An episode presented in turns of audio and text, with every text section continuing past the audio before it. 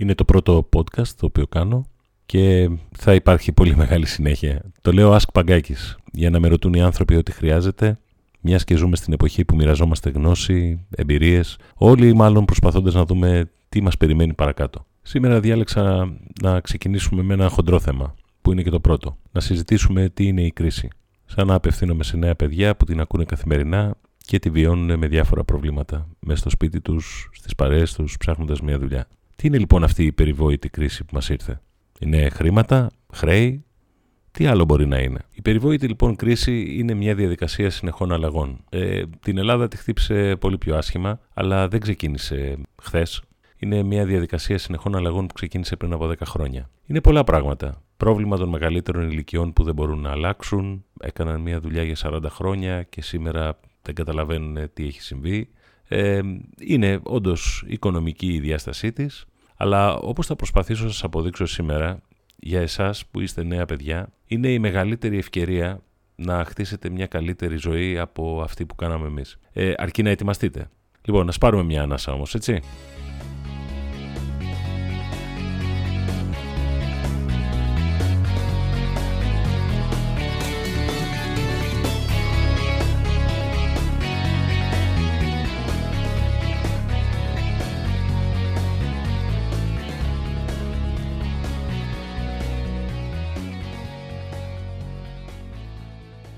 Το 2005 ε, το ίντερνετ είχε συνδέσει ήδη το 51% του παγκόσμιου πληθυσμού. Τέλος πάντων των χωρών που είχαν πρόσβαση σε αυτό. Ήταν πρώτα πανεπιστημιακή, ε, δειλά-δειλά. Το 2008 ε, ήρθε η μεγάλη κρίση, η πραγματική κρίση των χρηματοοικονομικών. Εκεί τι συνέβη; Συνέβη ότι πάρα πολλοί άνθρωποι, έχοντες και κατέχοντες που λέμε εδώ στην Ελλάδα, έχασαν τα χρήματά τους και αποφάσισαν να μην χρηματοδοτούν οπορτουνίστικα και έτσι εύκολα χρέη κρατών. Είμαστε εμείς ένα από αυτά. Το 2009 όμως, ε, μαζί με αυτές τις αλλαγές που έφερε η χρηματοοικονομική κρίση και την πίεση στις εταιρείες, στις τράπεζες, στα εισοδήματά μας και στα οικονομικά των κρατών που είμαστε εμείς, ήταν η χρονιά που το iPhone απελευθέρωσε μια καινούργια πραγματικότητα. Δούλευε δύο χρόνια με νέα παιδιά τα οποία ανέπτυσαν εφαρμογές προσπαθώντας να βγάλουν στην παγκόσμια αγορά κάτι το οποίο ήταν έτσι σεξι, μοντέρνο, όμορφο και διαφορετικό. Το είχα εγώ, άρα ήμουν καλύτερος από σένα κτλ. κτλ. Πίσω όμως από αυτές τις τρεις περίπου ημερομηνίες, 2000, 2008 και 2009, συνέβη κάτι το οποίο εμείς κοιμόμασταν ε, ύπνο ελαφρύ. Άλλαξαν πάρα πολλά πράγματα. Καταρχήν το εμπόριο έγινε διεθνές. Ε, και όταν λέω διεθνές, πάντα υπήρχαν πολυεθνικές εταιρείες οι οποίες είχαν έναν τοπικό αντιπρόσωπο, αλλά αυτή τη φορά ε, μέσα σε αυτό το παιχνίδι, ας το πούμε έτσι, εμφανίστηκαν ε, δυνάμεις από την Ασία, από τη Νότια Αμερική, ε, ακόμα και από κάποιες ε, χώρες της Βόρειο Αφρικής. Αυτό σημαίνει ότι άρχισες να αλλάζεις εύκολα συνεργάτη, εύκολα επιλογή, εύκολα εμπιστοσύνη προϊόντων πιέζοντας τα κόστη των εταιριών, που σας θυμίζω ότι από το 2008 δυσκολεύονται πια να χρηματοδοτηθούν εύκολα και για να έχουν όλοι Mercedes ε, και ωραία εξοχικά. Και τότε η περικοπή των διαφόρων εξόδων ε, οδήγησε στις πρώτες περικοπές από δουλειές. Όμως, είχε συμβεί κάτι το οποίο δεν θα γύριζε και δεν θα γυρίσει ποτέ πίσω. Δεν κόπηκαν απλά δουλειές. Άρχισαν για πρώτη φορά να αναζητούνται νέες ικανότητες. Πάλι κόστη βλέπε. Γιατί οι νέες ικανότητες ήταν ότι ξαφνικά αρχίσαμε και μιλάγαμε για τα κοινωνικά δίκτυα, για το ίντερνετ των πραγμάτων και για την καινοτομία και ότι μια εταιρεία μπορεί με 57 ευρώ ε, να φτιάξει ένα template ε, για το site της τόσο εύκολο και να επικοινωνεί με όλο τον κόσμο. Άρχισε τότε να συζητείται για πρώτη φορά ότι η πρόσβαση με ένα κλικ ή με ένα ε, swipe που κάνεις με τα δάχτυλά σου ε, σου δίνει την ελευθερία να διαλέγεις νέες υπηρεσίες φεύγοντας μέσα από κλασικά κανάλια πωλήσεων. Αυτό σήμαινε ότι ο επιχειρηματίας έπαψε να βλέπει όχι μόνο εσάς σαν βιογραφικό, που είστε έτσι πιο νέα παιδιά, αλλά άρχισε να καταλαβαίνει ότι μπορεί με πολύ πολύ μικρότερα κόστη για να επιβιώσει ανάμεσα σε ένα παγκόσμιο παιχνίδι που πολλά προϊόντα έμοιαζαν και είναι ίδια, να έχει νέους συμμάχους, ε, να αποκτά πρόσβαση σε αγορές που δεν είχε και πλέον να μην τον ενδιαφέρουν αυτό που λέμε εθνικές οικονομίες. Θα μου πείτε τώρα, τι μας ενδιαφέρουν εμάς όλα αυτά; Εμείς δουλειές θέλουμε και μέλλον. Σωστό.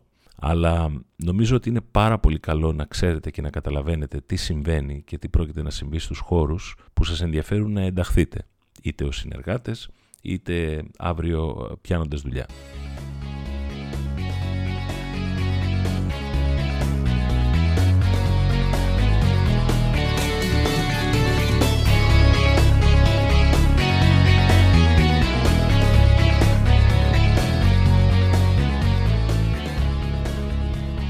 κάτι το οποίο είναι πολύ χαρακτηριστικό για όλα αυτά που λέω.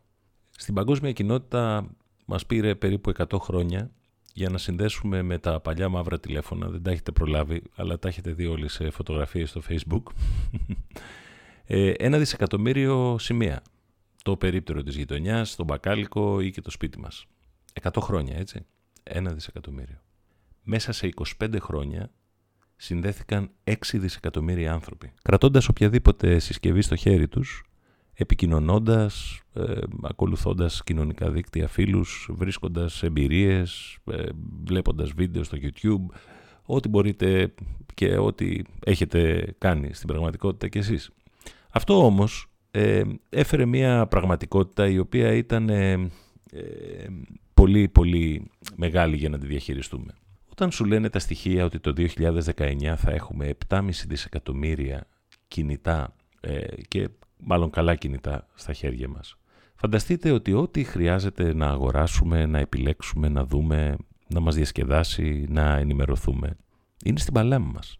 Αυτό είναι μια τρομερή αλλαγή που είναι πολύ δύσκολη να την εξηγήσεις σε έναν επαγγελματία ε, που έχει ένα μαγαζί ή σε έναν πολίτη ή ακόμα και σε ένα νέο παιδί σημαίνει ότι οποιοδήποτε θεωρητικά μοντέλο επικοινωνίας, υπηρεσίας ε, ή κάποιο προϊόν δημιουργήσω, μπορώ να φτάσω την παγκόσμια κοινότητα με ένα κλικ. Αυτό, όπως καταλαβαίνετε, αλλάζει πάρα πολύ τα δεδομένα.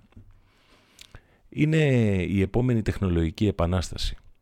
Πάει ο ατμός του 1829, που ξεκινήσαμε και είχαμε τρένα, ε, πάει η βαριά βιομηχανία του σιδήρου και της ε, μεγάλης ας πούμε κατασκευής πραγμάτων, υποδομών, γεφυρών.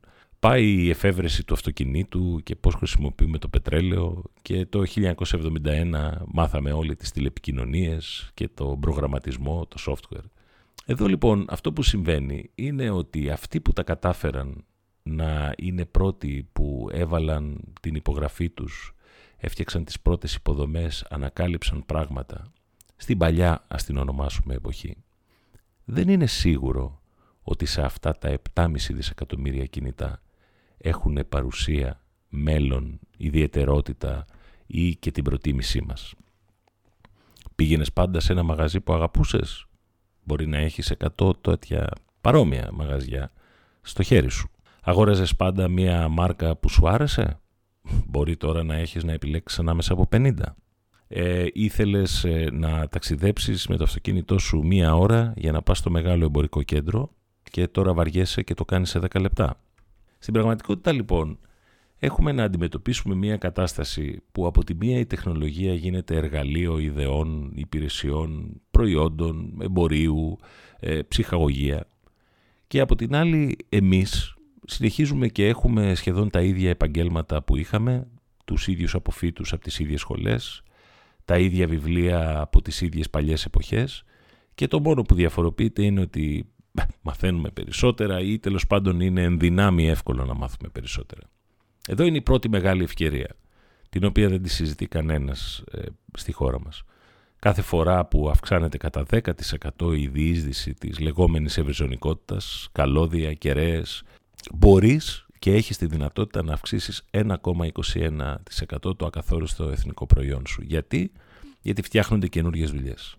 Βίντεο μαθήματα, εξαγωγικό εμπόριο, ε, συνεργαζόμενοι σταθμοί που πουλούν ε, προϊόντα ονομασίας προέλευσης. Πόσο, πόσο όμορφο αυτό για την Ελλάδα, πόσο αναξιοποιείται η ευκαιρία.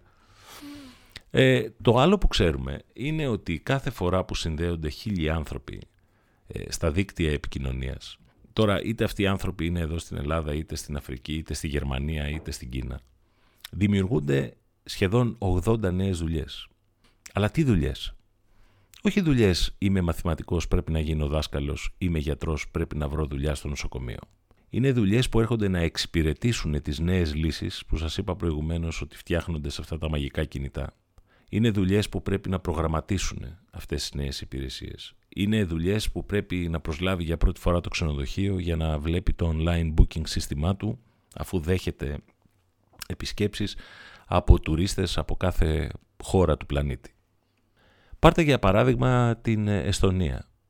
Γυρίζει όλο τον κόσμο, προφανώς για να προσελκύσει επιχειρήσεις και να πάνε εκεί, να εγκατασταθούν και να τις δώσουν πλέον εκτήματα, έσοδα, φορολογικά και άλλα και εξηγεί πώς μέσα σε τέσσερα χρόνια, μια πολύ μικρή χώρα, ε, δεν γίνεται εύκολο αυτό σε μεγαλύτερες χώρες, ίσως θέλει περισσότερο χρόνο, κατάφερε να εισάγει μια σειρά από τεχνολογίες στα χέρια των πολιτών που είναι όπως για παράδειγμα να έχεις ε, μία ταυτότητα που βρίσκεται στο κινητό σου και με αυτή την ταυτότητα να κάνεις όλες τις διεργασίες και να λαμβάνεις όλες τις υπηρεσίες που υπάρχουν στο κράτος. Με αυτή την ίδια ταυτότητα μπαίνεις και βλέπεις τη φορολογική σου δήλωση, κάνεις τις αλλαγές σου, με αυτή την ταυτότητα πηγαίνεις στο νοσοκομείο, κλείνεις τα ραντεβού σου, με αυτή την ταυτότητα μπαίνεις και αγοράζεις εντός εισαγωγικών έτοιμο και ωραίο περιεχόμενο για το σχολείο ώστε να μην πληρώνεις βοηθήματα ή να μην τρέχεις στα φροντιστήρια. Είναι η ίδια χώρα η οποία ε, πιλωτικά ε, έκανε την ψηφοφορία των πολιτών. Είναι η ίδια χώρα που λέει ότι μέσα σε 10 λεπτά ε, φτιάχνεις μία επιχείρηση. Αν καταλαβαίνετε καλά, αυτές οι ταχύτητες είναι ταχύτητες που δεν μπορούν να αντιμετωπιστούν με τη συνήθη κουβέντα που ακούτε γύρω σας. Τι πρέπει να κάνουμε για να επιβιώσουμε. Είναι ταχύτητες οι οποίες ε, ε, θέλουν απέναντί τους ε, μία αντίδραση γρήγορη, δυναμική. Ε, όπως ε, θα σας πω ένα παράδειγμα που είναι πολύ χαρακτηριστικό. Αν ψάξετε το UTalk, το οποίο προσφέρει language education, ε, για να μάθουμε γλώσσες, για να μπορούμε να πάμε ε, αμαθείς στην Κίνα και να μεταφράζει αυτόματα το περιεχόμενο το οποίο θέλουμε να επικοινωνήσουμε στον Κινέζο που έχουμε απέναντί μας.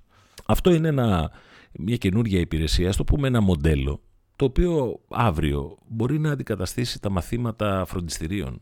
Έτσι λοιπόν, αυτό που συμβαίνει είναι ότι οι απελευθερωμένες νέες δυνάμεις για τις οποίες σας μιλώ τώρα δημιουργούν ένα νέο περιβάλλον δημιουργικότητας. Παλιά είχαμε τους λίγους βαρύς και πολλούς. Είναι ο γιος του Τάδε. Τώρα έχουμε πάρα πολλούς ανθρώπους που μπορούν να συνεργαστούν και να δημιουργήσουν κάτι στη λιανική, στο εμπόριο, στην τεχνολογία. Παλιά είχαμε τα μεγάλα μυαλά, λέγαν πω, πω αυτός έχει πάρει και τι δεν έχει σαρώσει. Ε, όλοι δείχνανε τη φωτογραφία του Einstein μαζί με ένα απόφθεγμα και μπράβο. Σήμερα έχουμε communities, έχουμε κοινές ομάδες ανθρώπων οι οποίες προσπαθούν να δημιουργήσουν, να συνεργαστούν, να φτιάξουν εθελοντικές, κοινωνικές, επιχειρηματικά προτάσεις, να φτιάξουν εφαρμογές, να φτιάξουν καινούριες εταιρείες. Κάποτε βλέπαμε ε, στον παλιό κόσμο όπως τον λέω εγώ ένα αριστούργημα ε, και λέγαμε αυτή είναι μια τεράστια εταιρεία με δέος. Σήμερα έχουμε ένα μοσαϊκό από μικρές ιδέες οι οποίες όμως συνθέτουν ένα καινούριο κοινό το οποίο δεν εκφράζεται εύκολα. Παλιά είχαμε την ομορφιά και τη μυρωδιά του χαρτιού και του ε, μολυβιού. Ε, σήμερα όλοι έχουν έναν υπολογιστή, κάποιες συσκευές. Νομίζω ότι έχουμε φτάσει να έχουμε τέσσερις συσκευές ο καθένας. Δεν ξέρω αν αυτό είναι καλό ή κακό, αλλά πάντως το συζητώ από την πλευρά των δυνατοτήτων. Και παλιότερα συνηθίζαμε να λέμε την κατάλληλη στιγμή. Θα τελειώσω αυτό και θα κάνω εκείνο και το... Όλα σαν να ήταν, ξέρετε, λίγο ε, συριακά φτιαγμένα. Σήμερα ζούμε σε έναν ποταμό ιδεών. Ε, και γι' αυτό καμιά φορά ε, εκνευρίζομαι έτσι σαν πολίτης και πατέρας τριών παιδιών όταν ακούω ότι ακόμα έχουμε ε, τα εργαστήρια ε, σπουδών, καινοτομίας, ερευνών, ειδικά επιδοτούμενα κτλ. Ενώ σήμερα βλέπεις ανθρώπους που μπορεί να έχουν χάσει τη δουλειά τους ή μπορεί να επιχειρούν για κάτι καινούριο, να είναι μέσα σε ένα καφέ. Λίγο Wi-Fi και μία συσκευή. Και ένα ακόμα σημαντικό πράγμα το οποίο μας συνέβη είναι ότι παλιά είχαμε μονολόγους μας λέγανε. Τώρα πρέπει να ζήσουμε σε μια εποχή που έχει πολύ διάλογο, πολύ ανοχή, πολύ υπομονή, να βρούμε κοινές λύσεις όλοι μαζί. Και αυτό θα είναι πολύ πιο δύσκολο για όλους μας.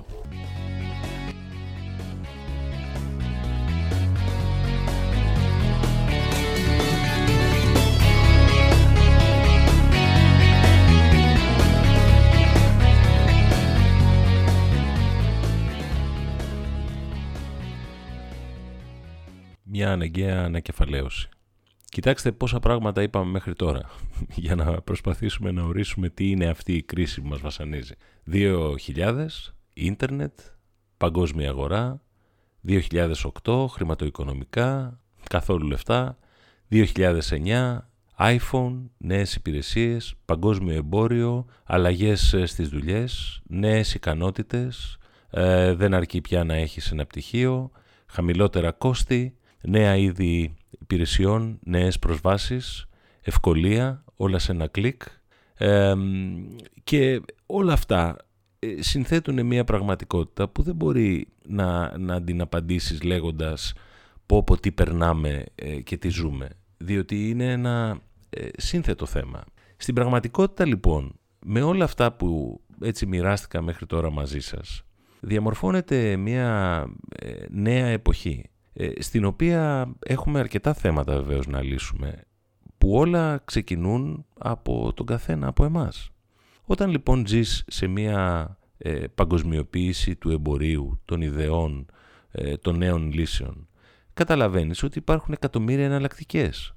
Δηλαδή τι σημαίνει αυτό για μένα; Σημαίνει ότι εγώ δεν είμαι μοναδικός. Υπάρχουν ε, άλλα τόσα εκατομμύρια σαν εμένα με τις ίδιες ικανότητες ή και καλύτερες, με τα ίδια πτυχία ή και καλύτερα, με τα ίδια προϊόντα ή και καλύτερα ε, και θα πρέπει να σκεφτώ δύο και τρεις φορές το τι κάνω, το τι σπουδάζω, το τι εμπορεύομαι, ε, το πώς υπηρετώ έναν στόχο, πώς εξυπηρετώ έναν πελάτη. Ε, ένα δεύτερο συμπέρασμα είναι ότι πλέον επειδή έχουμε τόσο πολύ εξοικειωθεί με το να έχουμε πρόσβαση σε αυτό το παγκόσμιο σκηνικό, όσοι έχει ο καθένας, από το πρόγραμμα Εράσμος που πηγαίνει ένας φοιτητής ε, μέχρι ένα ξένο ε, μέσο ενημέρωσης που το προσεγγίζεις ε, σε 7 δευτερόλεπτα που κάνει να φορτώσει η σελίδα. Όλοι ψάχνουμε πιο προσωπικές εμπειρίες. Δηλαδή δεν μας ικανοποιεί αυτός ο όγκος και αυτό το μαζικό που υπήρχε παλιά. Ένα τρίτο συμπέρασμα είναι ότι οι εταιρείες στις οποίες ψάχνετε να βρείτε δουλειά ή να συνεργαστείτε περικόπτουν κάθε λίπος που είχαν και ζητούν καλύτερους, ε, πιστοποιημένους, πολύ καλά εκπαιδευμένους υπαλλήλους. Ε, γιατί, γιατί άλλοτε μπορεί προφανώς να θέλουν να μειώσουν τα κόστη τους, αλλά άλλοτε θέλουν να μπορούν να ανταποκριθούν σε αυτές τις αυξημένες ανάγκες και νέες συνθήκες. Ε, και βεβαίως αναζητούν ανθρώπους με προσωπικά χαρακτήρα ε, που να είναι ανθεκτικά, ε, δυνατά, θετικού μυαλού και σκέψης. Άρα θα μπορούσαμε να πούμε ότι όλο αυτό που ακούτε γύρω σας από κάποιον να λέγεται κρίση, χρέος και τι περνάμε και μειώθηκε το εισόδημά μας και δεν έχουμε να φάμε. Είναι μια νέα κατάσταση που θα πρέπει να, να, να ζήσετε μαζί της. Τι σημαίνει αυτή η νέα κατάσταση; Πρώτον, η εκπαίδευση πρέπει να είναι διαρκής. Ε, πάει η εποχή που πήρα ένα πτυχίο και άραξα.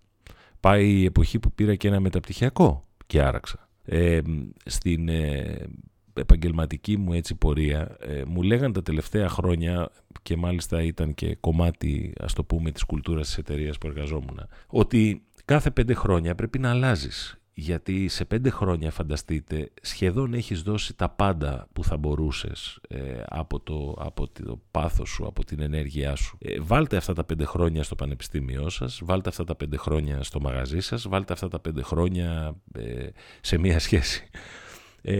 αυτό είναι το δεύτερο. Το τρίτο είναι ότι το εκπαιδευτικό μας σύστημα είναι πλέον αποδεδειγμένο ότι δεν προετοιμάζει κανέναν για αυτή τη νέα εποχή. Ε, άρα ό,τι κάνετε θα πρέπει να το κάνετε μόνοι σας.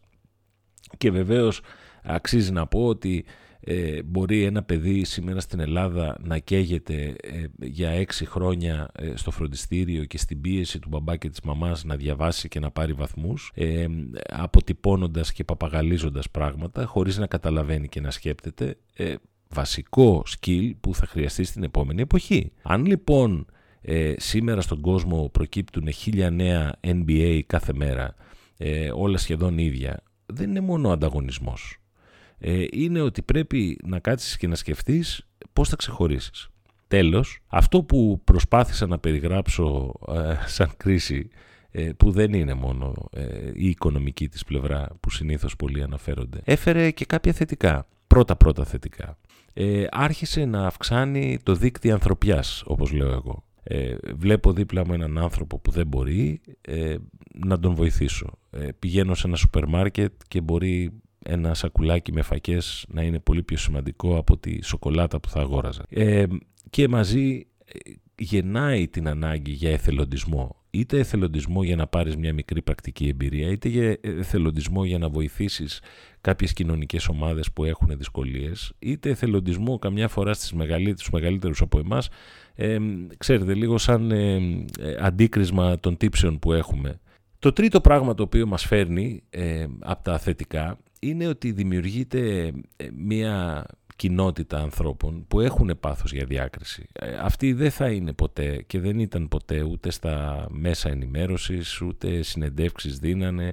Είναι νέα παιδιά, ίσως και μεγαλύτεροι σε ηλικία, οι οποίοι όμως κάνουν πρακτικά πράγματα. Ε, δηλαδή δεν κάνουν απλά διαλέξεις ε, και να λένε ωραίες θεωρίες. Έτσι. Ε, αυτά τα παιδιά πρέπει όλοι να τα βοηθήσουμε όπου και αν βρίσκονται. Και το τέταρτο ε, το οποίο είναι πολύ καλό είναι ότι ξεκαθαρίζουν ε, στο χώρο των εταιριών οι καλές από τις κακές, οι υγιείς από, τις, ε, από αυτές που χρωστάνε που σημαίνει ότι ξεκαθαρίζει και λίγο τον ορίζοντα για τα νέα παιδιά που αναζητούν εργασία. Ξεκαθαρίζει λίγο τον ορίζοντα για το ενδιαφέρον μιας εθνικής οικονομίας. Ξεχωρίζει δηλαδή από όλα αυτά τα κακά χόρτα που είναι μπλεγμένα και πνίγουν ε, τη, τη φυσική επιλογή. Ένα άλλο καλό το οποίο φέρνει η κρίση είναι ότι δεν περπατάει πια το είμαι βαριεστημένος, έχω ρουτίνα ή το έτσι το κάνω εγώ. Ε, πήγαινε παίξε μόνος σου. Ε, δεν θα σε θέλει κανένας. Ε, είτε για δουλειά, είτε για συνεργασία, είτε για κάτι πιο μακρόπνο. Αυτό λοιπόν δημιουργεί όλες τις συνθήκες για να ξεχωρίσουν οι άνθρωποι που ενδιαφέρονται, που συνεισφέρουν, που προσφέρουν, που δημιουργούν. Ε, εδώ κάπου σταματάω γιατί είναι η πρώτη περιγραφή ε, ενός αντικειμένου με το, ενός θέματος που θα ζήσουμε 20 χρόνια μαζί του. Δεν πρόκειται η παγκόσμια κοινότητα να βρει εύκολα τη σταθερή της, ε, δεν πρόκειται εύκολα να λυθούν τα κοινωνικά και οικονομικά προβλήματα και συνεχώς, όχι μόνο ανά πέντε χρόνια, ίσως και πιο συχνά, θα πρέπει να αλλάζουμε όλοι μας. Άρα λοιπόν, καταλήγοντας, η κρίση δεν είναι ένα μονοδιάστατο πράγμα που μας συνέβη χθες, δεν είναι κάτι που αφορά μόνο την τσέπη μας, είναι μια παγκόσμια αλλαγή ε, σε πολύ καινούργια μοντέλα, σε πολύ καινούριε ικανότητες, σε πολύ μεγάλες ευκαιρίες, ε, σε πάντρεμα χωρών, αγορών, εταιριών και ανθρώπων και μπορώ να το κλείσω και να το συνοψίσω με ένα παράδειγμα. Πριν από 10 μήνες περίπου ε, συνάντησα κάποια νέα παιδιά στο εξωτερικό που παρουσίαζαν μια πάρα πολύ ωραία ιδέα και μάλιστα είχαν φτιάξει και το πλάνο τους που θα τη δείξουν, πότε από ποιους θα χρηματοδοτηθούν, πώς θα την κάνουν παγκόσμια, πώς θα την μετατρέψουν σε εταιρεία. Πλησίασα λοιπόν αυτά τα δύο παιδιά ε, και τα ρώτησα έτσι πώς το σκέφτηκαν γιατί μου κάνει πολύ θετική εντύπωση και ξαφνικά συνειδητοποίησα ότι ο ένας ήταν από τη Βραζιλία και η άλλη κοπέλα ήταν από την Ουκρανία. Ε, θυμίζω η Βραζιλία με τις κοινωνικές της αντιθέσεις και η Ουκρανία σχεδόν μέσα σε πόλεμο ή τέλος πάντων δυσκολίες. Μου είπαν ότι γνωρίστηκαν σε ένα ε, Google Hangout ε, και ο ένας έκανε θετική εντύπωση στον άλλον. Και άρχισαν να συζητούν μέσω email και μέσω Skype και τελικά ανέπτυξαν μια ιδέα την οποία την παρουσίασαν σε ένα πανεπιστήμιο στη Γερμανία και το πανεπιστήμιο αποφάσισε όχι μόνο να τους καλύψει τα έξοδα αλλά να τους ζητήσει να πάνε εκεί να την υλοποιήσουν ε, θέλοντας πιθανώς να αυξήσει τη φήμη του, πιθανώς ε, να έχει και αυτό κάποια στιγμή έσοδο, καλή εικόνα, πείτε το τι θέλετε.